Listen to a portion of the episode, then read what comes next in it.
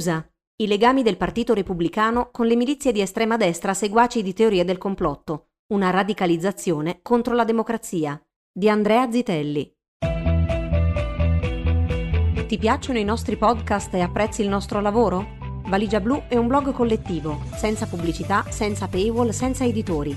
Puoi sostenere il nostro lavoro anche con una piccola donazione. Visita il sito valigiablu.it. Valigia Blu, basata sui fatti, aperta a tutti, sostenuta dai lettori.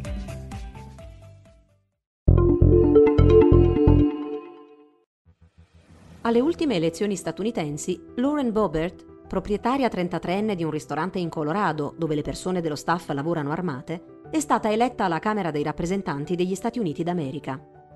Bobert, però, non sembra essere solo una deputata repubblicana con la passione per le armi. Come ricostruito dal New York Times, la donna, insieme ad altri suoi colleghi repubblicani, Taylor Greene, Paul Gozer e Andy Biggs, ha rapporti con milizie e gruppi di estrema destra. Si tratta di promotori di idee violente e teorie del complotto, tra i quali ci sono anche diversi partecipanti al violento attacco dello scorso 6 gennaio al Campidoglio, realizzato da estremisti e sostenitori dell'ex presidente Donald Trump, che ha causato la morte di cinque persone. Non è ancora chiaro se alcuni eletti abbiano svolto un ruolo nel facilitare direttamente l'attacco al Campidoglio, oltre a contribuire a incitare alla violenza con dichiarazioni false sulle elezioni rubate a Trump, si legge sul New York Times. A partire da rapporti forniti dai democratici, si sta indagando sulla possibilità che alcuni deputati repubblicani, durante le visite al Campidoglio, abbiano accompagnato in tour di ricognizione, prima del 6 gennaio, persone che poi avrebbero partecipato all'assalto. Riguardo a questa accusa, a oggi non sono comunque emerse prove pubbliche. Quello che è sicuro, invece, scrivono i giornalisti Luke Broadwater e Matthew Rosenberg nella loro inchiesta, è che il sostegno di un gruppo di deputati repubblicani abbia fornito legittimità e visibilità a movimenti estremisti. I rapporti tra questi politici e le milizie o i gruppi di estrema destra si sono solidificati nel tempo. Il 9 dicembre di due anni fa, Lauren Boebert, conosciuta allora come attivista per il diritto alle armi, ha partecipato ad una manifestazione in Colorado insieme a centinaia di altre persone per opporsi ad una nuova legge statale che toglie le armi da fuoco alle persone ritenute una minaccia per se stesse o per gli altri. Quel giorno, tra i manifestanti, c'erano anche i membri della milizia di estrema destra Three Percenters. In quell'occasione, Bobert si è fatta fotografare insieme a diversi membri della milizia davanti all'ingresso del Colorado State Capitol, la sede governativa dello Stato. Il Southern Poverty Law Center, organizzazione statunitense senza scopo di lucro che si dedica alla tutela dei diritti delle persone, spiega che il nome della milizia, nata nel 2008, deriva dalla credenza secondo cui solo il 3% dei coloni americani avrebbe combattuto contro gli inglesi durante la guerra d'indipendenza. L'organizzazione definisce inoltre Three Percenters come uno dei numerosi gruppi di milizie estremiste antigovernative attive in Colorado, specificando che generalmente questi gruppi abbracciano diverse teorie complottiste prive di fondamento. Il think tank Center for Strategic and International Studies, in un rapporto pubblicato lo scorso giugno e intitolato The Escalating Terrorism Problem in the United States, ha definito i Three Percenters come un gruppo paramilitare di estrema destra che difende il diritto alle armi e cerca di limitare le autorità governative degli Stati Uniti. L'Anti-Defamation League, ADL, un'organizzazione non governativa internazionale, Specifica inoltre che la storia di questa milizia è caratterizzata da violazioni delle leggi sulle armi, complotti e attacchi terroristici. Lo scorso giugno, sul profilo Twitter, Bobert ha twittato I am the milizia. Diversi miliziani sono stati inoltre invitati a occuparsi della sicurezza durante gli eventi della sua campagna elettorale. Tra le persone arrestate per aver partecipato all'assalto al Campidoglio compare anche Robert Giswin, sospettato di essere affiliato ai Three Percenters. Il 6 gennaio l'uomo indossava un giubbotto in stile militare, un elmetto, occhiali protettivi e in mano teneva una mazza da baseball. In precedenza, Giswin aveva pubblicato sul proprio profilo Facebook una foto in compagnia di membri di Three Percenters armati davanti al ristorante di Bobert, in Colorado. La deputata ha specificato di non conoscere l'uomo. Un'altra deputata repubblicana ad apparire insieme ai membri di gruppi miliziani è Marjorie Taylor Greene, eletta alle ultime elezioni per la Georgia.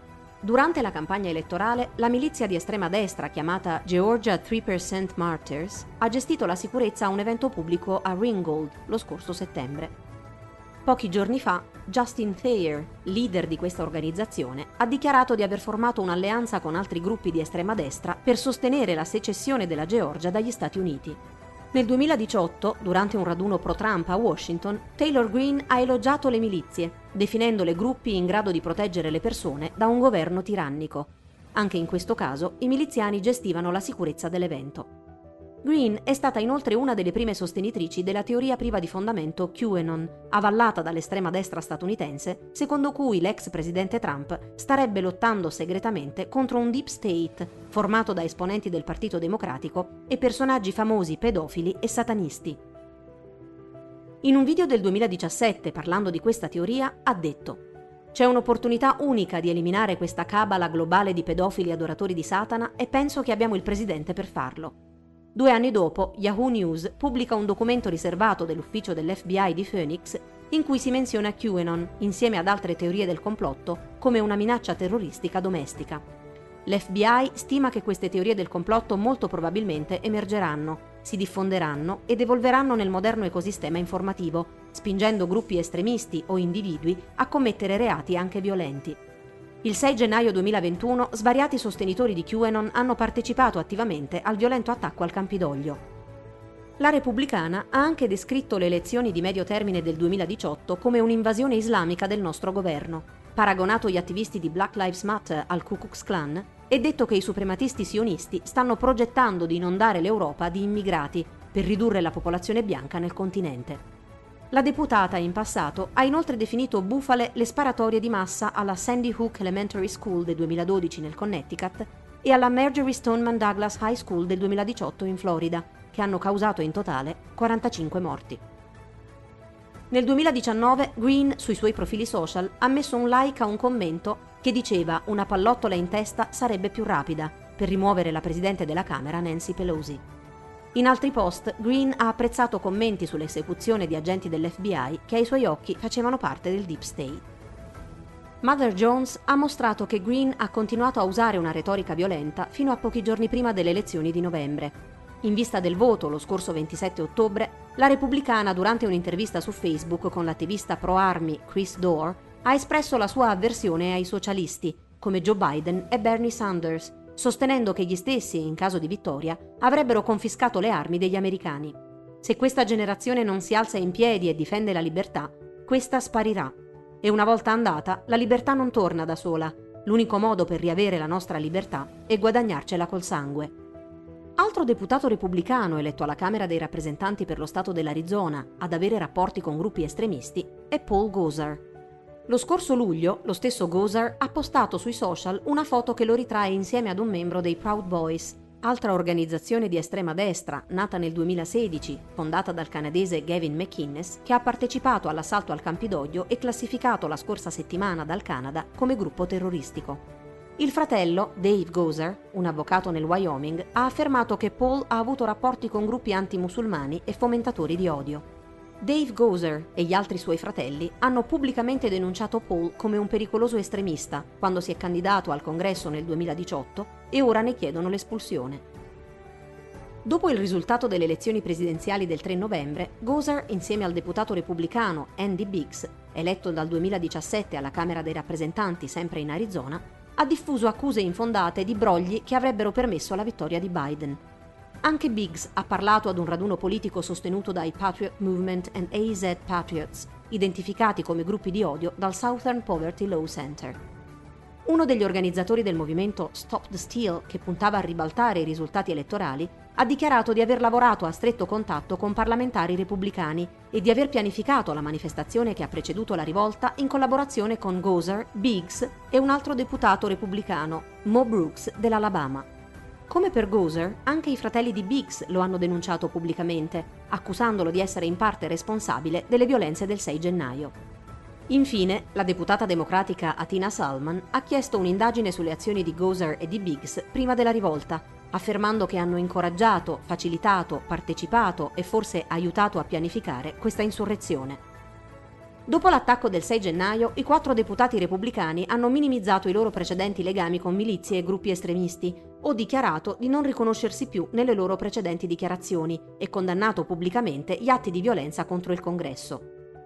Lauren Boebert ha parlato di violenza indifendibile e definito chi ha partecipato all'assalto dei criminali che dovrebbero essere perseguiti nella misura massima consentita dalla legge.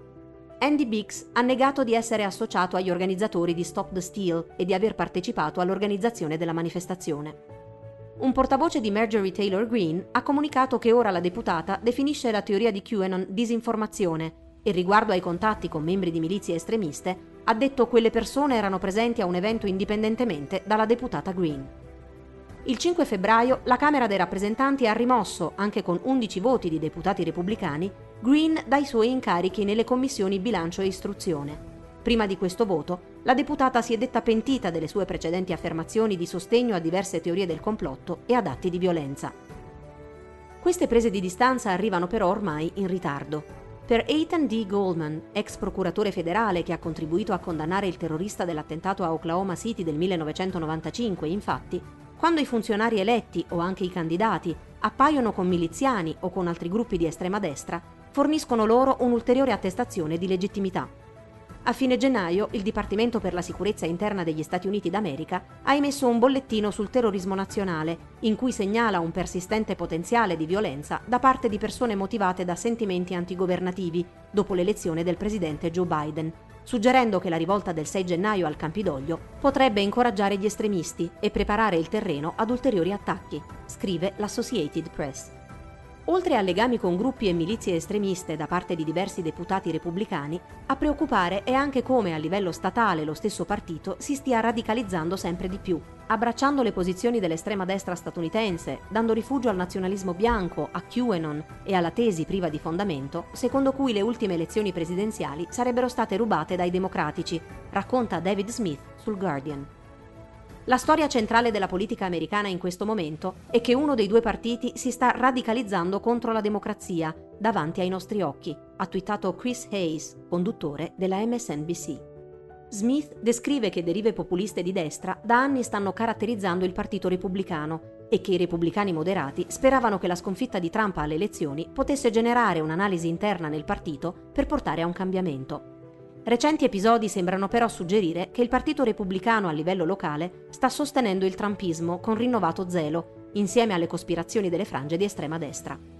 Lo scorso 19 gennaio, ad esempio, il Partito Repubblicano dell'Oregon ha rilasciato una dichiarazione in cui condanna i suoi dieci membri del Congresso che hanno votato per mettere sotto accusa l'ex presidente Donald Trump dopo l'assalto al Campidoglio, definendola un'operazione progettata per screditare Trump.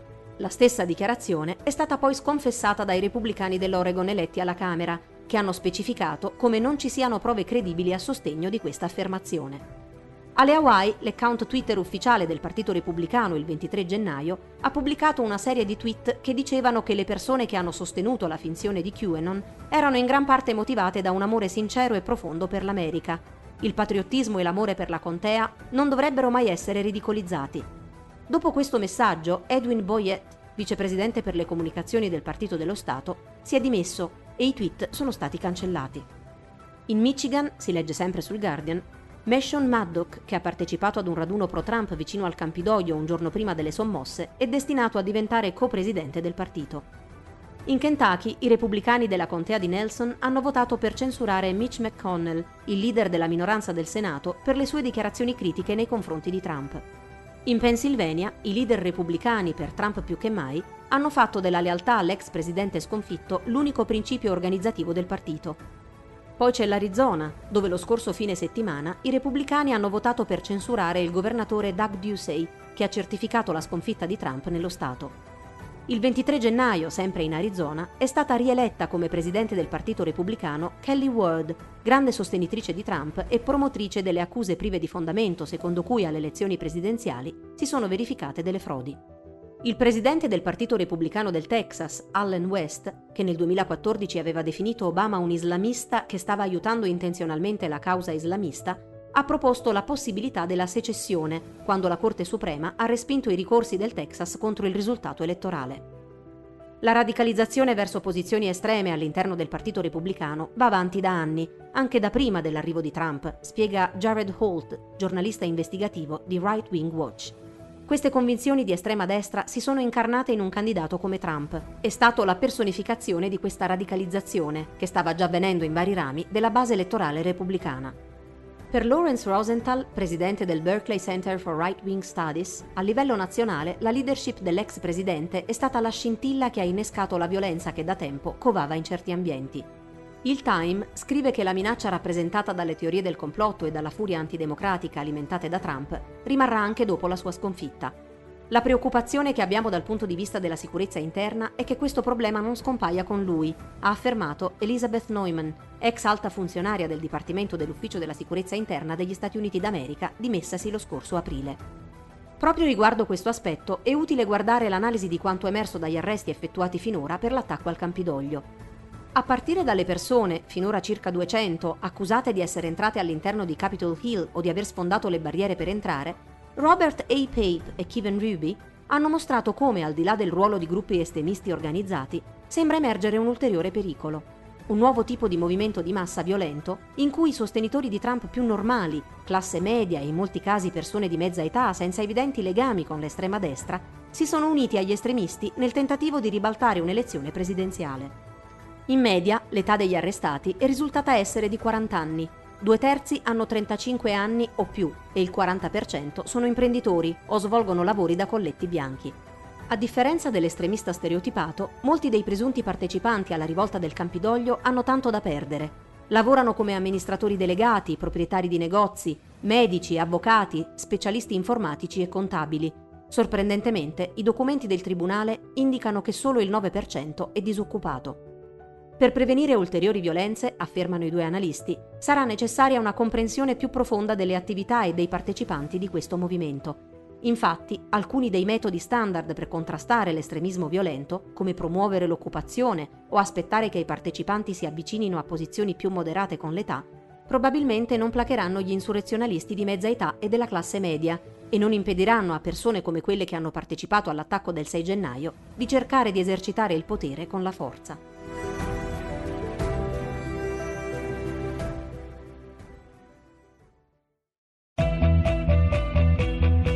Ti piacciono i nostri podcast e apprezzi il nostro lavoro? Valigia Blu è un blog collettivo, senza pubblicità, senza paywall, senza editori. Puoi sostenere il nostro lavoro anche con una piccola donazione. Visita il sito valigiablu.it. Valigia Blu, basata sui fatti, aperta a tutti, sostenuta dai lettori.